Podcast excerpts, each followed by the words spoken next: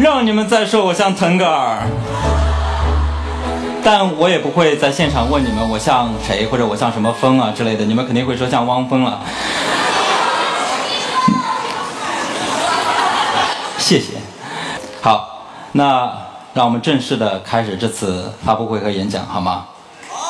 好，谢谢你们的到来。各位领导，为什么我说各位领导你们都要笑呢？各位领导，各位同志，各位嘉宾，大家晚上好。因为平时很少出现在这样的场合，所以今天站在这里呢，要给大家说一些我的感受、我的改变以及一些我的动态。我不知道大家平时会不会突然的有一种孤独感，呃，因为都说艺术家是孤独的嘛。那有时候孤独是一个瞬间的感觉。我给大家讲一个小故事啊，讲一个小故事。那我看你怎么激动，是小故事不是黄段子，一个小故事，摆出这个渴求的表情。两年前，我们因为拍电影的事情呢，我去找朴树。那我在拜访朴树的时候呢，希望朴树给我们做一首歌曲。朴树在自己的家里面做音乐，做得非常的专注。那我到那里以后，是我第一次见到朴树。他很消瘦，和蔼可亲，啊，我去他的工作间，他说：“正好，我刚刚完成了一首歌的 demo， 你要不要听一听这首歌？”我说：“不要听，这是缘分，就是它了。”这首歌就是后来的《平凡之路》。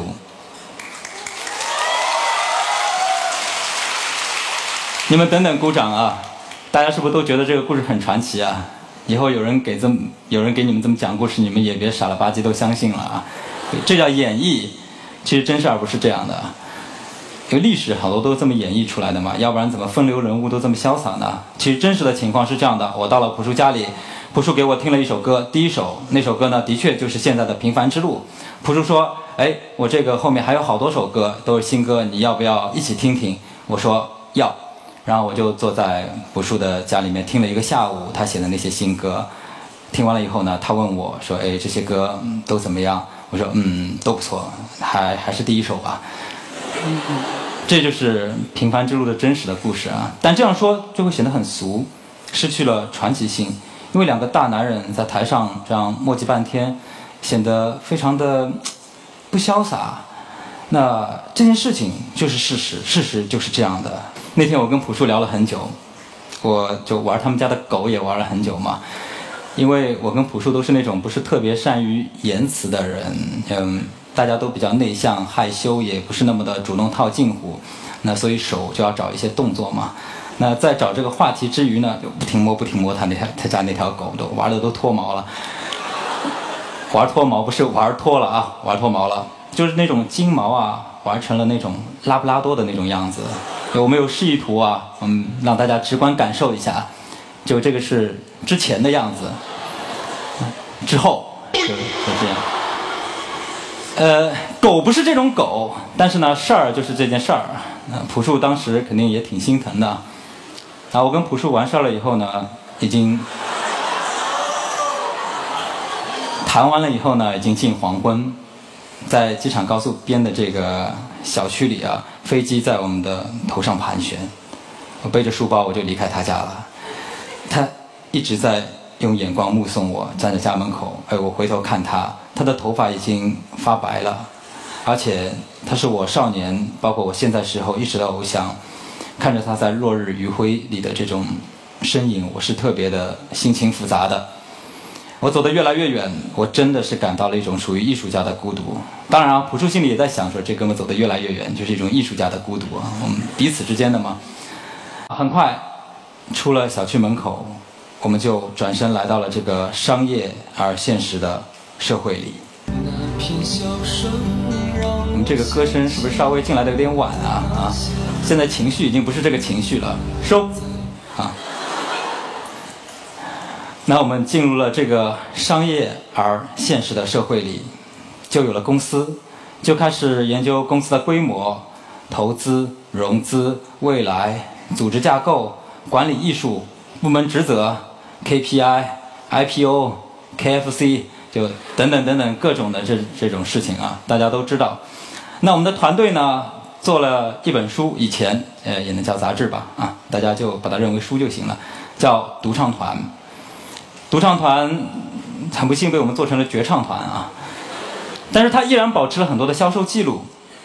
我们这个独唱团啊，还给我带来了很多的快乐，但是也给我带来很多的困扰。比如说，有很多人会哎掏金虎毛过来问说：“哎呀，韩寒老师啊，我看过你主编的合唱团，还有那种我看过你主编的独立团。”各种都有。那一般这种情况下，我也不会纠正对方，因为大家都知道嘛，我是这种夜店跟春心荡漾都扛过来的男人，我这还有什么过不去的呢？说错名字也很正常嘛。但是在那段空窗期，我们成立了一个乐队，我们还真的找了老师来替我们所有的编辑们排练。这些老师，我相信说出来名字，很多很多朋友也会认识，张伟伟。啊啊，我们老师的级别都是比较高的啊。对，迷电，很多朋友都听过这首这首歌，那也是我个人非常喜欢的一首歌。呃，如果没有听过的，回家可以去去下载听一下，不听不是中国人。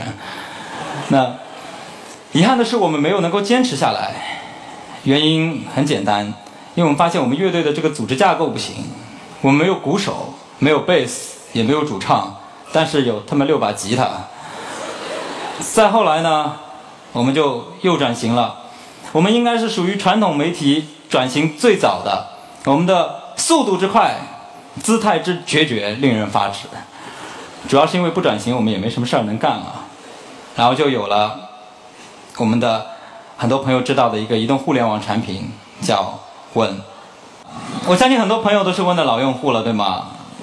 其实这个产品的名字对我们一开始真的产生了很大的困扰。比如说，我给你介绍一个 A P P 啊。你肯定得问哪个 A P P， 我说一个 A P P 啊，你问哪个 A P P， 我说一个 A P P， 说哪个 A P P， 我说问啊，他说我问了呀，然后说问，他说我问了，哎呀，这样一来一去特别特别的耽误事儿。纵然这样呢，我们也已经有了三千多万的下载量，当然了，三年多了，很有可能啊是一千万人下载，然后那么换 五 S 的时候呢下载一次，换六的时候又下载一次，六 S 的时候又下载一次啊，所以很有可能我在想是不是只有一千的人，一千万的人在那里下载，因为一共下载了三次嘛，所以我内心其实一直很忐忑，没有自信。一直到有一天，有一个好心人，一个圈内的技术大牛对我说了一句话，这句话是我们整个工作过程当中的一盏明灯，瞬间就点燃我的自信。他说：“不管你换几台机器，一个账号下载的只算一次。”感谢这位兄弟啊。下面让我简单介绍一下问的现况。那问呢，现在有三千多万装机量，一个下载下账号下载只算一次啊。每天打开量呢超过两百多万次，每一期的全网的阅读量都在数百万，总阅读量呢已经超过了十亿。高冷的我们呢，在两个月前才开通了这个留言评论的功能，现在已经有大概数十万的留言总量了。出自于问这个内容平台的图书也获得了很不错的成绩。那我们的精选书呢，已经是卖了四百多万册，我们的作者书系已经卖了将近六百万册。在单单出版业务上，其实我们的利润和规模都相当于一个中型的出版公司了。那我们的这个当时负责出版的同事也只有两个人。当然了，也要感谢我们的战略合作方一直以来支持我们的果麦文化和普瑞文化。在最新的改版中呢，我们还增加了音乐跟电影的板块，很多歌手都在我们这里首发写下音乐故事。同时呢，我们还签下了几十位非常优秀的年轻作家，还冠名赞助了门牙新概念作文大赛，希望在最早的时候就能帮助到这些最年轻最优秀的作家，可以让他们成长得更快。那在未来呢，大家也会看到问的音乐节，问曾经的东西频道也会完成准备。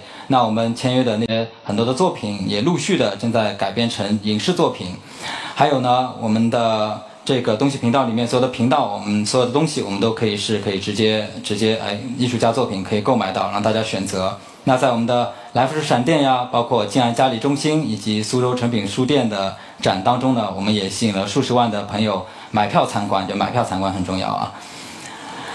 去年呢，我们有两本超级畅销书，销量也都超过了一百万，是蔡崇达的《皮囊》以及张浩辰的《我与世界只差一个你》。那蔡崇达也是非常优秀的一位作家，他当时心里很忐忑啊，他总觉得他这本书未必会被市现在的这个市场所接受，他担心自己的书只能卖一两万册。那我给了他非常大的勇气，我说你放心，肯定能卖两三万册啊。然后呢，对，就是这本书，现在有万万没想到，其实里面已经超过了一百万册了。那另一位是也是非常优秀的年轻作家张浩晨，那去年问出版了他的《我与世界只差一个你》，这本书也是销量过百万。他在二零一六年的中国作家排行榜当中呢，排名也很不错。我们来看看这个排行榜的情况啊。嗯。啊，我知道你们在笑什么。那这我也没办法，对吗？因为我也不能给人家。这这个我们其实也是比较无奈的，我也不能给人家这种打上马赛克呀什么的，毕竟人家也没做错什么事儿。那我们工作人员继续一下这个榜单好吗？大家看看，大家猜我排在第九第几名啊？哎呦，差点说漏嘴，不是第九名。大家看我排在第几名？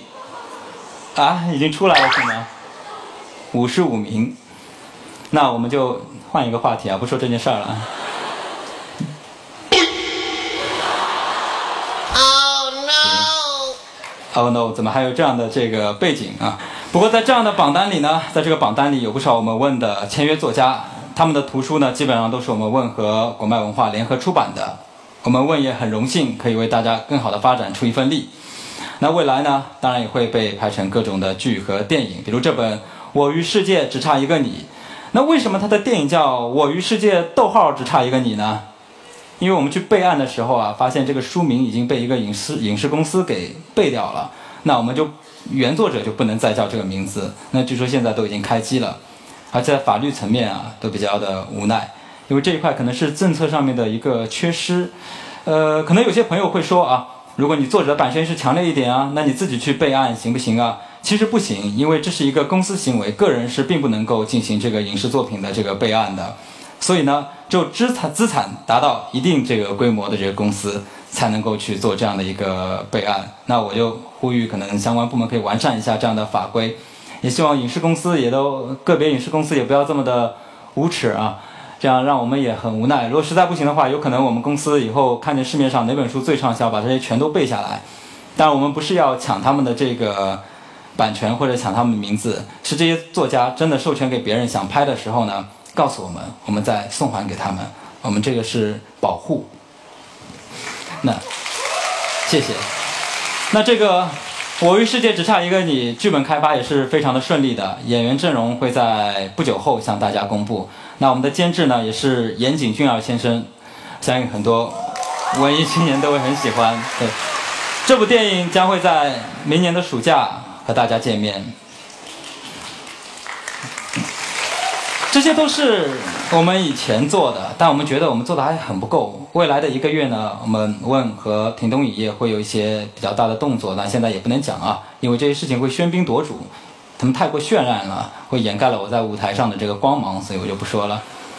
呃，其实这都是我们说的创业的过程。那我是挺不喜欢创业这个词儿的，因为我一直在强调，我们就是在工作。没有什么创业不创业的，但身边的确有很多的朋友正在创业的过程当中。那我们这个 A P P 到了总榜的第一名以后啊，我接到最多的就是朋友会问我说，哎，说你们这个是哪个公关公司给刷的呀？效果特别不错。甩开他的手说滚，道不同不相为谋。不过呢，前一段时间创业是真的很热，以前大家见面都问说，哎，你融资完成了吗？后来大家可能觉得不大专业啊，说融资像江湖骗子一样，那显得特别的随波逐流，就改一些问问法，就比如说你 terms 完成了吗？然后你那个交割完成了吗？就听着特别像抢银行的那种啊，你交割完成了吗？这，但是在那个年代里面，其实创业真的像抢银行一样，因为很多人都没想明白自己要做什么，就觉得什么流行什么呢，就做一个商业计划书。去拿天使轮啊，天使轮的数额都特别的吓人。总之都是基本上都是一台劳斯莱斯起的，劳斯莱斯嘛，你看那车标就是一个天使，所以天使轮就是就是劳斯莱斯的意思。那回想起来，那是非常非常疯狂的几年，都创业去了。但我觉得创业者是分成两批的，第一批呢是真心实意的创业者，第二批呢就是他们不想好好上班的。在那个年代里面，大家其实都是特别的讲究 idea。我有一个朋友找我，他说他们完成了 Pre A 轮的融资，估值大概有五千万。我问他，你这个产品做的怎么样了？公司有多少人呢？业绩不错吧？他说，哦，只是一个 idea， 我的公司马上就要注册好了，投资方一直催着我要投钱，但我觉得这个估值还有点低。我就很诧异，我说你怎么一个主意你就能估值五千万呢？他说到这儿有的确是有点怪啊，大家大家感受一下这个中文跟英文的差别。你说这一个 idea 听着就不一样，感觉好像就是说，哎，我有一个 idea， 然后呢就有人问说，你说这个 idea， 看看这个 idea 的价值多少。你说有一个主意，好像就下面接的就是什么馊主意啊。所以这个中英文的差别其实蛮大的。那就像在外国片里啊，我们扯远一点，就比如一句 trust me， 其实你看这种美剧里面人家对你耳边说 trust me， 就真的是觉得还挺值得信任的。那你用中文深情的看着人家说相信我哥们儿，也觉得特别的不可信。哎，很好。好，这个市场部你们成功引起了我的注意啊！啊，这个可以走了，这个字幕。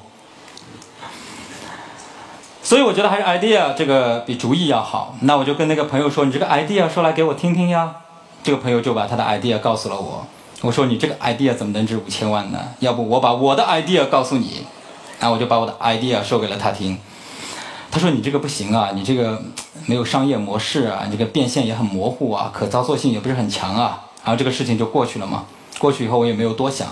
后来万万没有想到，这个朋友啊，还真的拿到了这个融资。那我心里就只能默默的祝福他。直到产品出来啊，我看到这个产品，我心里就有一句话：孙贼，这不就是我当年那个 idea 吗？当然，在座也有很多金融界的朋友，我就不在这里班门弄斧了。我觉得你们为中国的这个经济，尤其是新兴的产业，做了很多的贡献。我相信你们见过很多奇葩的项目。投过特别多的这种坑爹的人，反正呢，那个时候一个风口接着一个风口，天空中飞着一头又一头的猪，大家也都害怕错过了好的企业，然后就投了很多的项目。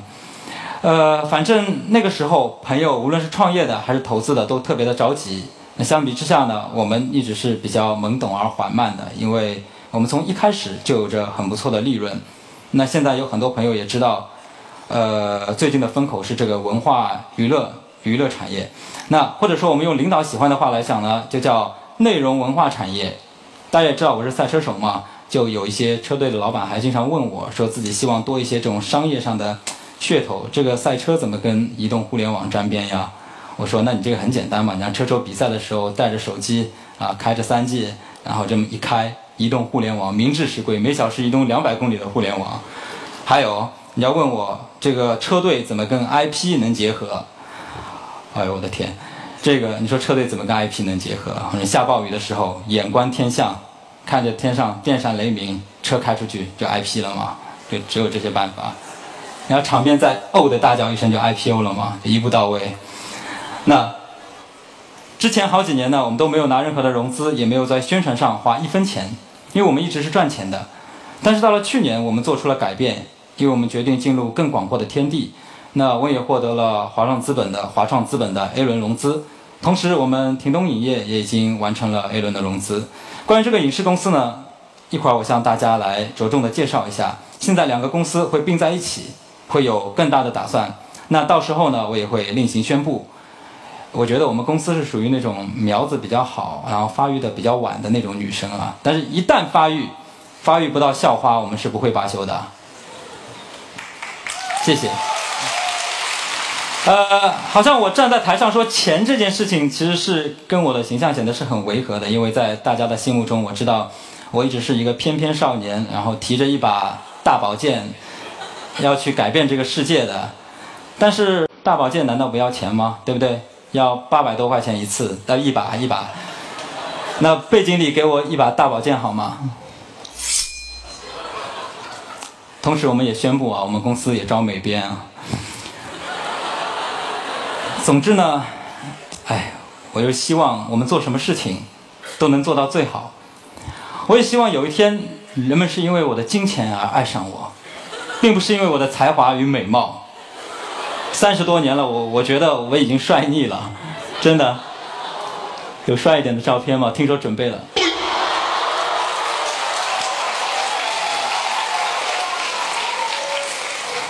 Oh shit 啊！哎，别以为我不认识英语啊。孙师呢 ，boy？ 呃，还有别的备选的照片吗？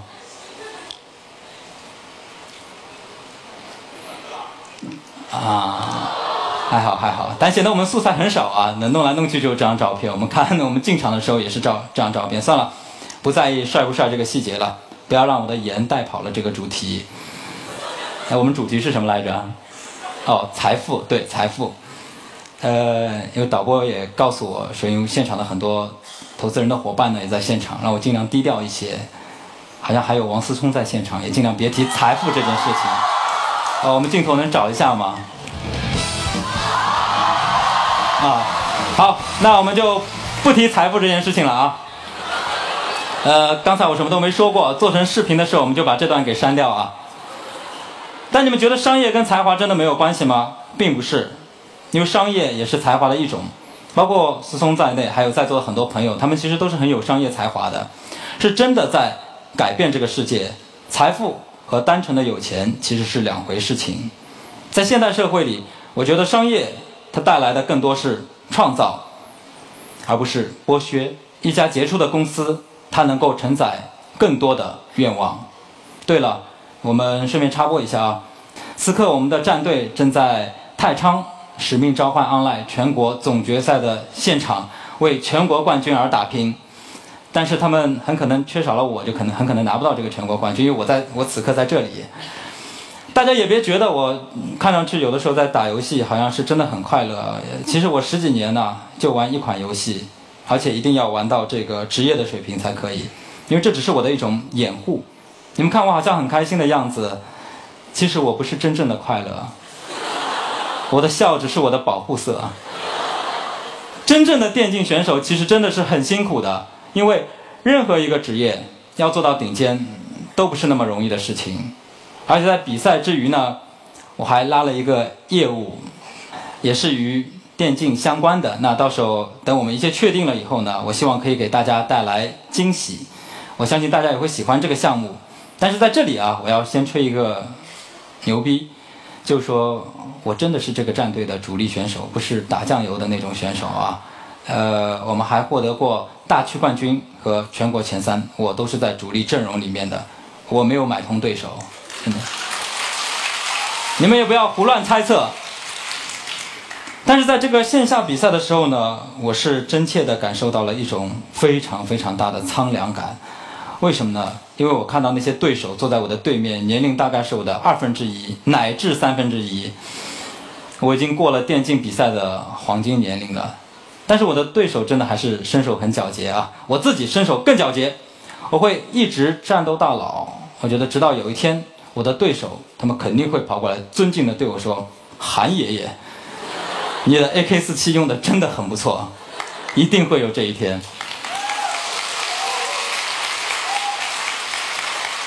突然说到电竞呢，是因为我们做的某一些事情，在那个时空里也许会被认为是毒蛇猛兽，也许不会被人理解，有些东西的确比这个时代走得更远了一些，更早了一些，或者有些人他们本来就应该是先驱者，可能路是他们闯的，死也是他们死了。等一切都成熟起来的时候，他们再也享受不到果实，但我觉得总要有这些先驱者，像我们八零后这一代，真的注定是很多事情的先驱者，比如买房啊，还有买那种五十万一平的学区房，你说能不先驱吗？很多八零后的同龄人都已经当爹妈了，我知道在座的，在座有当爷爷奶奶的吗？有啊。同聚会的时候，大家也基本上都在讨论说小孩子去哪个学校呀，买哪里的学区房啊。前两天我看到朋友圈里面有一个朋友发了一条这样的这个状态，一条朋友圈，我念给大家听一下。不买学区房就是对不起孩子吗？这个观点我无法认同。学区房算个毛，学校算个毛，把一个积极、健康、善良的世界观给孩子，才能让他们受益终身。在父母经济不宽裕的情况下，搞这些是没有意义的，把自己的生活和日子都毁了。万一我得了抑郁症，对孩子也是不负责任的嘛。量力而为，一个人真正的幸福快乐来自于阳光、空气和爱。这个鸡汤熬得特别好啊，也很有道理，在朋友圈里面收获了非常非常多的赞。通过这条朋友圈，我还知道了我很多的朋友其实是互相之间认识的，足以见得这个朋友圈引起了多少的这个互动，拆散了多少的家庭。要问我这个朋友现在在干嘛，其实很简单啊，他现在正在跟中介一起在找那个学区房呢，因为他老婆也看到这条朋友圈了嘛，然后就说了一句，呵呵，哎，我就奇怪了，你说他就不会发一个分组吗？那我觉得我只有把我的祝福、阳光、空气和爱献给这位朋友啊。其实他们两个人，他跟他太太我都认识，但是我没有进行任何的调解工作。这就是我和以前的变化，因为这要在以前，我会摇身一变变成百万青阿姨，我会说你这个观点不对呀、啊，小伙子啊。我也会跟朋友说，你这个钱为什么要买上海牌照呢？你为什么要买房子而不是租房子呢？你为什么要买这个区域而不是买那个区域呢？你为什么要买轿车而不买越野车呢？总之，我会阐述半天我的想法，希望可以改变他人。我觉得我上辈子肯定也也是个干销售的，但是现在更多我知道了换位思考，比如我知道每个人都有自己的想法跟生活，他们有他们的感情，有他人的生活。如果你不了解，那么你就闭嘴；如果你了解呢，那就更应该闭嘴。所以这几年我们就选择了专注于自己的事业，因为以前我觉得要让这个世界变得更好，也许靠杂文，也许靠勇气，也许靠争论。后来我发现并不是这样，要让这个世界变得更好，更多可能是靠科学，靠商业，因为科学让生活进步，让信息通畅，而商业能够给科学最好的支撑。一个尊重商业的社会是不会倒退到哪去的，一个尊重市场的国家是不会太差的。尊重科技和商业，尊重教育和文化，这世界是一定会进步的。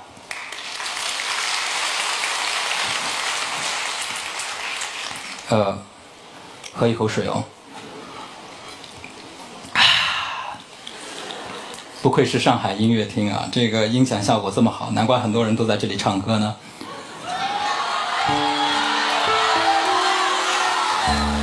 啊，是要唱一个吗？难道？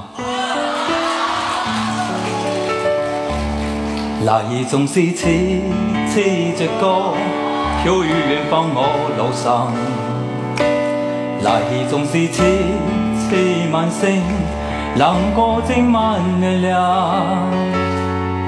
可以了吗？一隻不可使我更聲生、啊啊、因你今晚共我唱。再见。特别想散场啊，感谢大家的掌声，也希望我们的公司可以像我一样啊，厚积薄发，低调前行。就像很多人只知道我赛车，都以为我玩票，但我从来不会告诉他们，这十年来我已经获得了七个全国锦标赛的年度车手总冠军。我不会跟他们强调说是七个啊，也没有人知道我是中国唯一一个最高级别的场地赛和拉力赛的双料总冠军，真的没有一个人知道。在二零一二年的时候呢，我更是同时拿到了这两个总冠军，在同一年。那虽然说这两个都是赛车场地跟拉力，但区别还是很大的。大到什么程度呢？就像这个 C B A 和中超，嗯，真的虽然都是玩球啊，就像这个场地跟拉力虽然都是开车，但是真的有很大的差别。呃，我这件事情在未来几十年内应该都会再发生了，不会有任何一个车手可以在同年同时拿到这两个国家锦标赛的总冠军，更没有人知道啊，在中国拉力锦标赛上，我曾经连续三年获得过总冠军，但为什么？为什么？为什么没有能够坚持到第四年呢？为什么？为什么？因为那一年我去拍了一部电影，这部电影名字大家应该都很知道，对吗？哎，《肖申克的救赎》，对。这里要感谢我的车队，感谢上海大众三三车队，感谢斯巴鲁中国拉力车队，感谢最早跟我们一起打拼的北京极速车队、上海 F 卡卡车队。赛车呢，是看似一个人在出风头，但其实是团队的功劳。这个和我们做的工作、做的事业其实是一样的。嗯，看似出风头的都是那么少数的几个人，但是事实上，没有团队的努力和支持，就不会有一台好的赛车，不会有一个好的产品。不会有一个好的公司。其实能够大肆宣扬我们的成绩，真的是件很爽的事情。因为相比起国内很多的企业啊，吹牛逼、画大饼和扯淡，是我们做的非常不够的一个地方。今夜呢，我决定不再低调，明天我们继续悄然前行。下面我觉得进行到我们比较重要的内容吧。所谓发布会，我们一定要发布些什么？在场也有很多的电影人，所以我想大家其实心里很清楚，在这个很燃的时刻、很爆炸的时刻，我们要说一些什么内容。在这个时刻之前呢，我想邀请我们今天第二位的歌手嘉宾，是我非常喜欢的一位歌手，想推荐给大家这位歌手的这首歌，陈粒《易燃易爆炸》。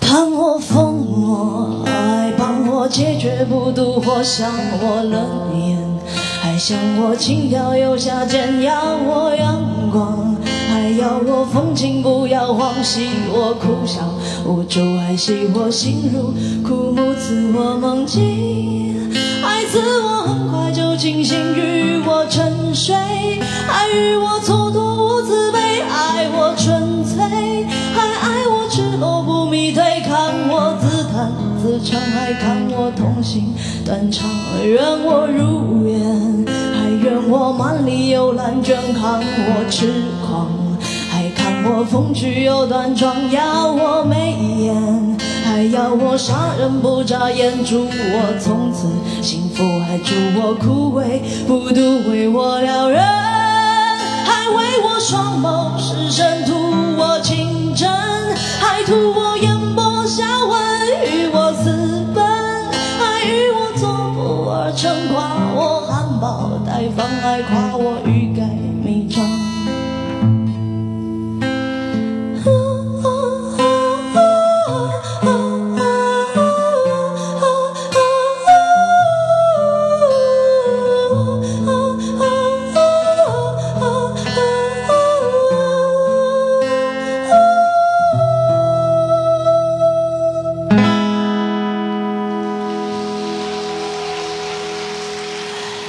自我梦境，爱自我很快就清醒，与我沉睡，还与我蹉跎无慈悲，爱我纯粹，还爱我赤裸不迷退，看我自弹自唱，还看我痛心断肠，为我撩人，还为我双眸失神，图我情真，还图我眼波销魂，与我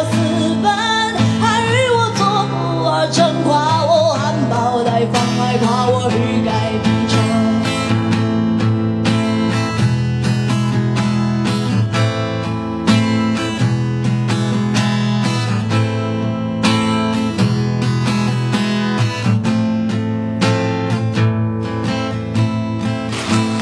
谢谢。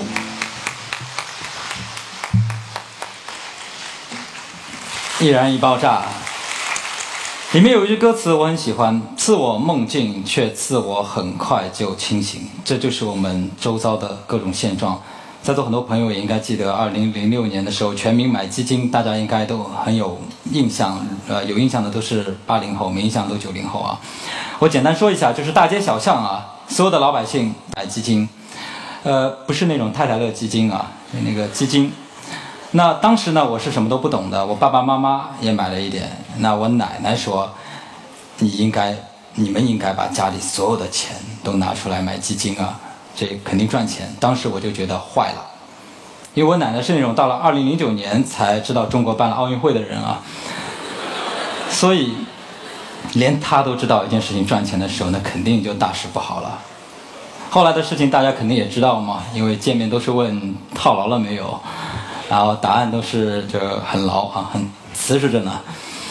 再后来呢，流行过各种的事物，呃，刺你梦境，又刺你很快就清醒 ，B to C 啊 ，C to B 啊 ，B to B 啊 ，C to C 啊 ，O to O 啊 ，O to P 啊 ，P to P 啊，对吧？很多。我们当然不能说哪些是昙花，哪些是未来，我们也不能判断说在每个风口里都有优秀的企业，我们不能去说用一两家企业的成败去判断一个模式或者一片市场的成熟，呃。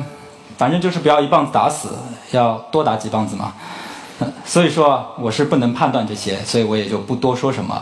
其实我不要不能判断的主要原因是因为我奶奶不懂这些，我奶奶不懂英语，她也不会说孙子也去弄个 P to P， 因为奶奶没有给我这样的启示。但这真的是一个很浮躁的年代，很多公司都好像是万能的，主营业务都变成了不重要的事情。什么流行呢？他们就会往这个上面靠。比如最近流行的，大家肯定都知道嘛，就是去贴那个 V R， 对吧？这个也好理解，因为现在就流行两个词 ，V R 和 A I， 就是虚拟现实和人工智能。那前者看上去比较好占便宜一点嘛，所以你听，比如说有一家公司啊，那我公司二零一六年啊、呃，女装业务实现百分之二百五的增长，战略布局虚拟现实，听着其实是感觉有一定的这个可行性啊，你就变一个生态链的故事。你说买女装以后就可以在这个虚拟现实的店里面进行挑选啊，怎么怎么样？但是换一个说法呢，大家听听啊，本公司二零一六年女装业务实现百分之二百五的增长，开始战略布局人工智能，这个就听着就很人工弱智的样子啊，所以那就不可信了。这些公司呢还是很有自知之明，他们知道 I P 好欺负 ，V R 好欺负 ，A I 不好欺负。那言归正传啊，在二零一五年，一家跟V R 与 A I 都没有关系关系的公司成立了，就是我们亭东影业。呃，对我刚才这么一说，我们感觉这个公司也有点像卖女装的哈、啊，亭东女装亭亭玉立，美绝东方啊，广告词也还可以。那么我们这个亭东女装公司名字是怎么来的呢？因为这是我的家乡，我出生于上海市金山区亭林镇亭东村十三组，就是这里。呃，以前有谷歌地图的时候，我记得被人家就在我家屋顶上插了个大头针啊，直接搜我的名字就是这个大头针。所以有我家的狗和我也也被很多朋友玩脱毛了，有很多人可能会过过去看一下。那为什么不叫十三组影业呢？嗯。是因为我们毕竟是一个电影公司嘛，我们不希望人家误以为我们是这个卖小龙虾的啊，十三香影业，所以后来呢，我们还是叫亭东影业，其实是来纪念我的故乡亭东村。很多人呢，我觉得，尤其是从农村跟郊区出来的孩子，总有那么一段时间，他们总想抹去自己的出身。还记得那段时期好像是分城镇户口和农村户口的，那很多人呢在被问起自己的故乡的时候，他们只敢说到那个城市，不敢说到自己的村庄，因为他们也很容易自卑。其实我我有的时候有很小学的时候有一阵子也是这样，于是呢很多村庄就被人们遗忘了，或者说其实是被刻意回避了。前一阵子回到老家的时候，我们这个十三组已经基本上已经全部搬空了，都变成了一片工业区，小伙伴们也已经陆续离开了，老人们也都已经陆续的离世。那记忆其实都是那个以前的暑假的晚上，大家聚集在一片水泥地上，然后聊聊天，因为那时没有空调嘛，外面会比较凉快一点。再晚一点呢，就会到屋子里去看《成长的烦恼》，音乐应该大家都很熟悉。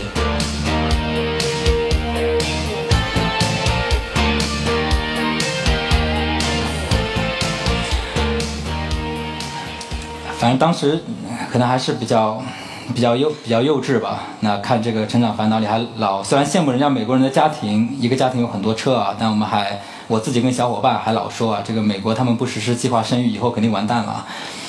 那时候我什么也不懂，也不知道生育权是基本的权利啊，人口老龄化这些都不知道，就跟小伙伴甩下一句话说，三十年后美国肯定得计划生育。那三十年后就我们自己已经开放二胎了，但还是不够，太晚了。呃，我们现在可能不说这些，因为就不操心，暂时不操心国事。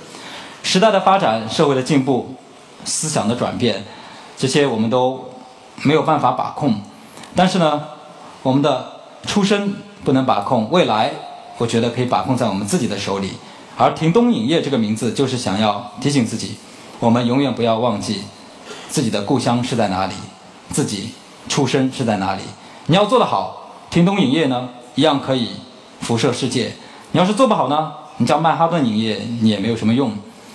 那说一说我们的这个英文名 P M F， 很多朋友都不知道这个 P M F 什么意思，还有朋友说哎呀我懂了，就是怕麻烦嘛。我说当然不是，作为一个电影公司你怎能怕麻烦呢？因为拍电影就是解决一个又一个麻烦的过程，你要是怕麻烦你就不要做这个行业了。这个行业在外界看来特别的光鲜，其实每天面对的都是很大的挫败感，要解决很多很多的问题。那种挫败感其实真的是有的时候我作为一个车手我都觉得非常的难以承受，还承受过来了啊。但是呢这个挫败感最近又比较强呢，是因为看到了一份演员片酬表。呃，不过放心，我们一旦认定了做某一件事情啊，就一定要做到第一的，否则我就会茶不思饭不香，写书办杂志赛车什么都是这样，不击败对手的，我心里是很难受的。呃，什么挑战自己啊，和自己竞争啊，我觉得这些都是空的。因为你，你想啊，所谓的挑战自己、打败自己，那是你独孤以后、独孤求败以后的事情。你想想，放眼望去，还有很多人比你强，很多人做的比你好，说明你还是很挫的一个人。一个很挫的自己，有什么可打败的呢？所以我不喜欢用打败自己来说，要击败对手，就是这样。所以呢，放心，在这件事情没有做好之前呢，我肯定是不会去做什么演员啊之类的。虽然我已经很成功的塑造了白龙马这个角色，但我还是很想说，做好一家影视公司，拍了很多的电影，是我的愿望。呃，好像教授今天也在现场，是吗？来来来来来，我们追一下好吗？我们的光追一下教授，对对对，追一下他的大光头。教授你好，嗯，呃，那个王思聪再次躺枪啊，呃，但你们放心，我是虽然我有这个潜质成为一个非常优秀的这个影视剧演员，但是呢，我暂时对拿影帝是没有什么兴趣了。大家也可以看一看我的这种精彩的表演。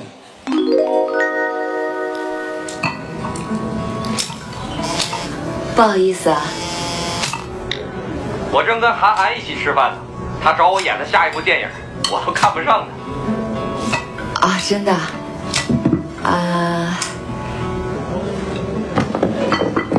朋友们，我是韩寒。小钟，嫁给我。毛里求斯王国现任国王。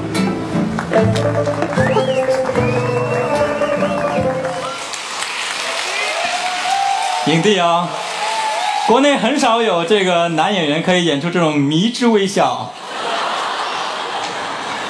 那归根结底呢，我参演的这些电影获得票房呢，我还是很高兴的，因为看到市面上很多的演员啊，随便可能客串了一个什么电影，然后就开始宣传自己，说自己是几十亿的什么票房女王啊、票房男神啊之类的。我心里其实也是非常的鄙视的，因为看我就是三十亿票房电影表演艺术家嘛。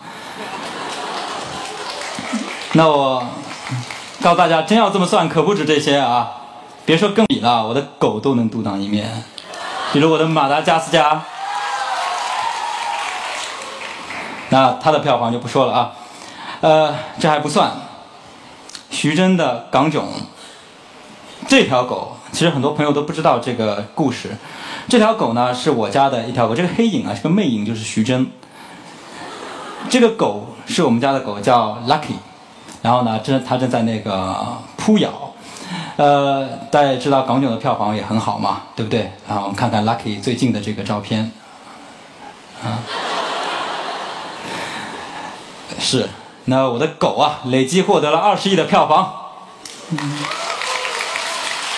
所以呢，在这里啊，我宣布，我跟我的狗加起来累计一共获得了五十亿人民币的票房，占中国二零一五年电影总票房的八分之一。嗯、呃，所以说嘛，大家看这这样扯淡有意思吗？对不对？那其实要说，这真的是一片空虚啊！胡乱算出了一笔这个占中国电影总票房二零一五年八分之一的账，那这个也相当于二零零八年的时候的电影总票房了。但是账不是这么算的，因为这是一个非常不好的风气，所有的电影项目沾上一点要全算你的，贴张海报就是全按宣传啊，这个真的不能这么算。其实一家电影公司的能量是要看你核心掌握的那些，就是缺你不行的那些，其他都是空的。因为大家现在都不缺资金，那就看谁能够做得更好，谁更加能够非你不可。也不要再，我希望这个社会上也不要再出现像我这种啊拖家带狗算票房的这种事情了啊。所以呢，我们就回到 P M F 三个字，它的来源是这样的：在十年前呢，我要拍一支 M V。我是一个从小就非常非常热爱影像的人，呃，小的时候已经是摄影组的组长。那我是那支 M V 的导演。和我同行的还有三个摄影师廖你、小白和磊子。那磊子呢，是因为他的名字太过平凡了，所以他叫张磊。他想让自己变得不平凡一点，所以呢，他就叫磊子，好像也挺平凡的。那小白呢，是因为他的名字太不平凡了，叫白玉霞。他想变得平凡一点，所以呢，叫小白。都是那一届电影摄影系的佼佼者，是那一届的北京电影学院的。他们四个人。其实算在我在内，也是我们四个人。我们四个人是非常的注重这个影像。那在看景嘛，看景呢，当时没有什么钱，所以我们要找这种大自然的美术，因为我们没有钱去布景和置景的。我们就路过了一堵这个农村的这种矮墙，是一个废弃的民宅。这个墙上面呢，就写了很多，比如说，呃，专业挖土机啊，就专业偷电啊，什么专业开发票啊。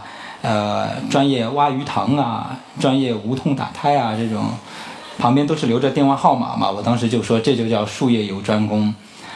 那我说以后我们要在一起拍电影，如果电影拍得很成功的话呢，我们就成立一家电影公司。我们的宗旨就是专业拍电影，我就在墙上写了“专业拍电影”五个字，还留了一个电话号码啊。然后廖你就说了，说一般电影都得有一个。电影公司总得有一个英文名字嘛，显得洋气一点。那你说我们的英文的简写是啥呢？我就说专业拍电影嘛 ，Professional Making Film，P M F， 这个 P M F 就是这么来的。哦，英语还可以啊。Since that day, I have a dream. That dream is P M F. Ten years 过去了。没有任何一个人打我留在墙上的那个电话给我说，哎，有个生意啊，想让你们专业拍个片子啊什么的。这也说明这个投放广告要有针对性啊。早知道这样，我应该把这句话跟这个电话号码就贴在北京昆仑饭店的墙上。然后 ten years later， 我们终于一起拍了一部电影。其实从二零零七年的时候，呃，我就开始准备这个电影。我一直想说，那大家拍电影吧，但是这个到二零零一四年才实现，整整过去了七年多，因为我找不到钱。其实，在那个时候，我也算是一个小有名气的，呃，作家吧，也算是有一定的名气和资源呢。虽然比较尴尬的是，经常人家说，哦，你是那位少年作家，那反正无没关系，我觉得无所谓啊。少年作家就少年作家了。那当时想要五百万来拍这个电影，但真的很难。因为电影市场就是那么几个公司跟导演常去占据着，你一个新人没有专业的背景，想拿钱拍一部长片，简直是痴人说梦。这个找钱的过程一直持续了好几年，期间只有一位叫老罗的朋友愿意投资我。哎，你们等等喝彩啊！这个不是锤子手机罗永浩那个老罗啊，当时我还不认识罗永浩。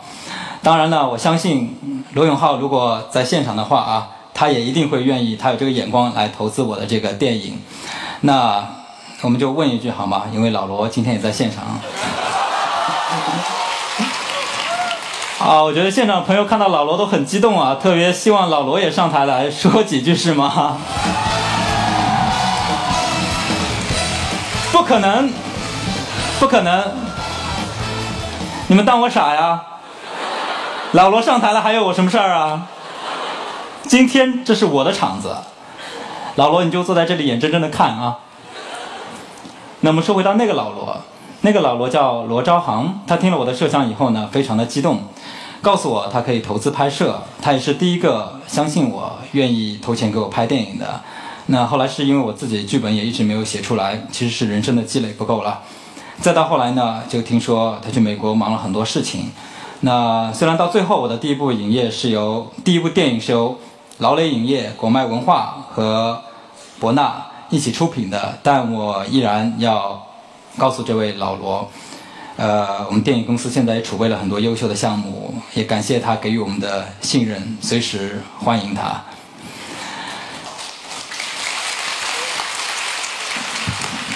在《后会无期》完成了以后呢，这些优秀的团队都留了下来，很多人从北京来了上海。我们只是希望从事最纯粹的电影工作，我们没想上是赶上了影视最好的这个时代。有人说这是最好的时代，这是最坏的时代，其实这些都是对的嘛。把两个反义词放在一起，就会显得你很深奥啊。这个也别说是我教的，只要你不要对女生说什么你看上去很瘦，其实你很胖就行了。然而呢？我想告诉大家，这真的是影视文化最好的时代，但是我不知道这个时代还可以好多久，呃，因为我们也看到很多的影视公司啊，用各种的方法，然后把各种的利润，包括签一些演员啊，然后装到自己的上市公司里啊，最终，呃，啊，我也不多评论同行。那我觉得其实影视行业呢，就像刚才我们画面里看到的那条狗啊，大家都一起在那里玩，就感觉都快玩脱了。呃，我是希望大家可以珍惜市场和民众给予我们的这样高的一个市盈率，可以珍惜这个项目啊，别大家珍惜这个事业，别大家真的是一起把这个东西都玩坏了，那就那就不好了。那我们喜欢电影，我们选择电影，电影也是相对来说很纯粹、很透明的一件事情。虽然有很多就是买票房，前一阵子也刚发生过一件事情嘛，但总体来说呢，这些事情都不能决定大势，而且只是一个比较小的、呃，很小很小的一个比例。其实这个比例，说实话，我觉得在现在的这个市场里面，它已经算是非常非常的透明了。你比如说移动互联网，你要什么热度我都可以给你刷出来，要多少僵尸粉我都可以给你。呃，所以说我很高兴，在这个时代里，我可以做这样的事情。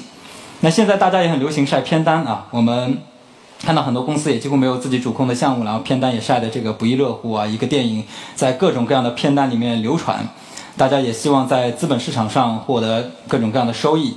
那在我们的这个潜伏期里面呢，我们的确是储备了大量优秀的项目，呃，很多项目我们都是主要的开发者，然后在未来的很多电影里呢，就要将我们停东影业会承制这些电影，我们也会采用相对来说闭环的方式来开发这些我们主控的电影。今天呢，我们也不在这里晒片单了，因为我们也不是上市公司，也不需要靠这些来提升股价啊什么的。但是我也要在这里宣布我们的两部电影作品。第一部《天空制造》，这部电影没有 I P， 没有原著，好处是呢，就再也不会有人特别无耻的公司把你的这个名字给占了。这部电影的投资可能会将近三亿人民币，它讲述了一个高科技领域制造业的故事，一段和航空航天有关的故事啊。我们再重复一下这个电影的名字《天空制造》。呃，我们也很高兴，《天空制造》的监制是黄建新老师。黄老师对电影行业的了解，对制作流程的和剧作的把控，甚至对电影最新科技的探索，其实都是非常让人的敬佩的。呃，除了《万万》以外，他还有很多的监制作品，比如说《亲爱的》《智取威虎山》等等。那我们今天也真的很高兴，黄老师可以来监制这个《天空制造》。那么对于这么大体量的一部类型片呢，我们对导演的选择其实是非常的严苛的，因为我们要确定一定导演要能够胜任这样的一部片子。所以呢，我们这部影片的导演就是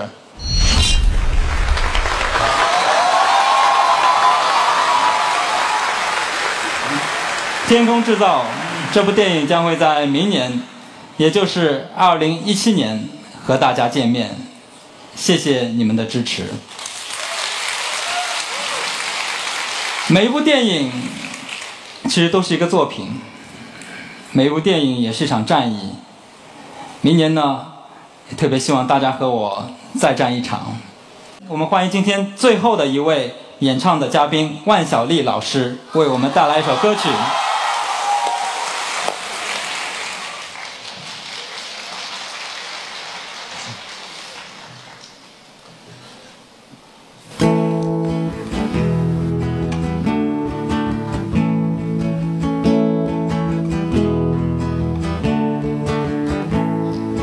暴风雨来临那一天，迷途的羔羊还没回来，铁匠铺传来了叮当叮当声，这一切没有想象的那么早，丰盛的酒席已准备好，尊贵的客人全没来到，熟睡的女儿露出笑颜，这一切没有想象的那么糟，想不着一只美丽蜻蜓去打碎自己心爱的花瓶，燕子飞回了屋檐下的巢，这一切没有想象的那么糟。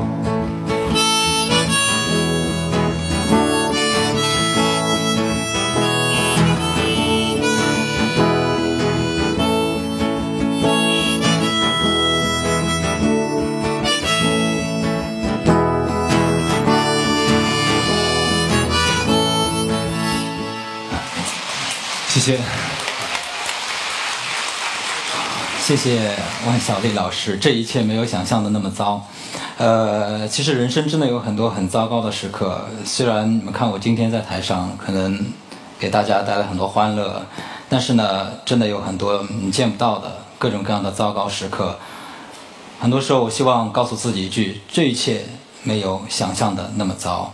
今天其实很多我们后会无期时候的一起参与电影制作、拍摄，以及帮助我们宣发的朋友，其实也在现场，我们可以欢聚一堂，也很高兴大家能够来见证我们新的电影，包括我们的当时的这个制片人老方，老方也非常能说，相信很多人也见过他的演讲，方丽，方丽老师也在现场，所以感谢你们，感谢你们对当时非常懵懂、非常非常稚嫩的我的帮助，呃。我记得七月二十四号的时候，我们开了午夜场，我是非常忐忑的。我估摸着大概电影午夜场放完了，我就翻了一下我自己的微博，我看到一条留言，留言的内容大概是这个样子的：韩少，我们这个地方太偏僻了，没有午夜场。离我最近的一家电影院呢，在二十公里外，我就开着电瓶车过去了。外面下很大的大雨，这雨真的很大，很大的大雨。我快到县城的时候就没电了，我推了好远。到电影院的时候，正好赶上开头，我的拖鞋也被雨水冲走了。说实话，过程中我有些分心，因为我一直在想一会儿我怎么回去。电影结束，听完《平凡之路》，我走出了电影院，发现我不用考虑电瓶车没电这个问题了，因为我的电瓶车被偷了。但我的心里还是很满足的。因为我是全中国第一批看到这个电影的人，我现在在网吧里给你留言，我只想说韩少，只能送你到这里了。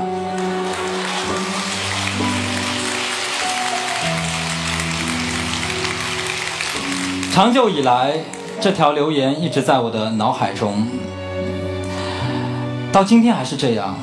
当我做一些事情，想要稍微懈怠一下，或者稍微偷懒一下的时候，我觉得也许就能够糊弄过去的时候，这个人这段话就会挑出来鞭策我，我满脑子都是他站在雨里光着脚的身影。后会无期对我来讲有很多很多的遗憾，无论在剧作上还是结构上，当时我也用了很多的这个小聪明，甚至台词，包括自己的语言优势，来弥补了很多剧作上拍摄上的一些核心的缺憾。其实这些缺憾也一直留在我的心中。呃很多人现在经常好多宣传是欠欠欠某某某一本书啊，欠某某某一张电影票啊。其实我经常觉得我其实欠很多观众一张电影票。那而今天我们做了更多的准备，这两年多我们也没有趁热打铁的去捞一些快钱，呃随便拍一些片子，因为我知道虽然市场那么的好，但不能辜负每一个买票的观众。只有有更充足的准备，才能够不让大家失望，不让千千万万的像这样的朋友失望。呃，所以其实在这里，我觉得我们已经做了很多的准备。我在这里要向大家宣布我的第三部导演作品，二零一八年的暑假，敬请大家期待。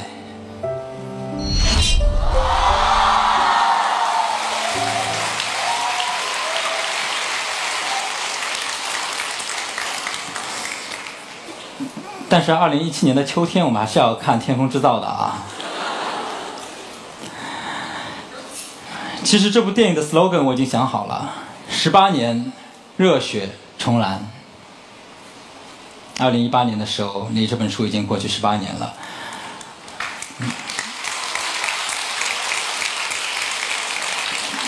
这句话是我受到火影忍者上面的宣传语的启发，因为我很喜欢火影忍者的这个剧场版，所以呢我就借鉴了一下，十八年热血重燃。我也知道三重门是一部非常非常难改编的作品，因为它故事冲突非常的弱，而语言风格又很强烈，是电影改编最头大的那种情景。但是呢我觉得我们会全力以赴，让大家十八年前的青春再次沸腾。当然了，当然了，如果有朋友要问了，说那万一你这个跳票了啊，拖了一年上映怎么办呢？没有关系，因为我们已经想好了完美的解决方案了。来，我们上一上一下下次的这个 slogan。十九年，热血重燃。大家可以这样往下数下去啊，但我们尽量会在这个一八年的暑假为大家带来这部作品。最后呢，真的是要感谢在场的每一个你们，看到这个演讲视频的每一个你们，最后看到这些演讲文字的每一个你们，是你们给了我很多的力量，但没有你们，我依然也是充满力量啊。一个人的力量不来自于外部，而来自于他自己。就像一篇文章的力量，一本书的力量，一部电影的力量，一家公司的力量，最终都只来自于它的本身。希望我们能够不辜负大家的厚爱。谢谢，这次是真的，谢谢，再见。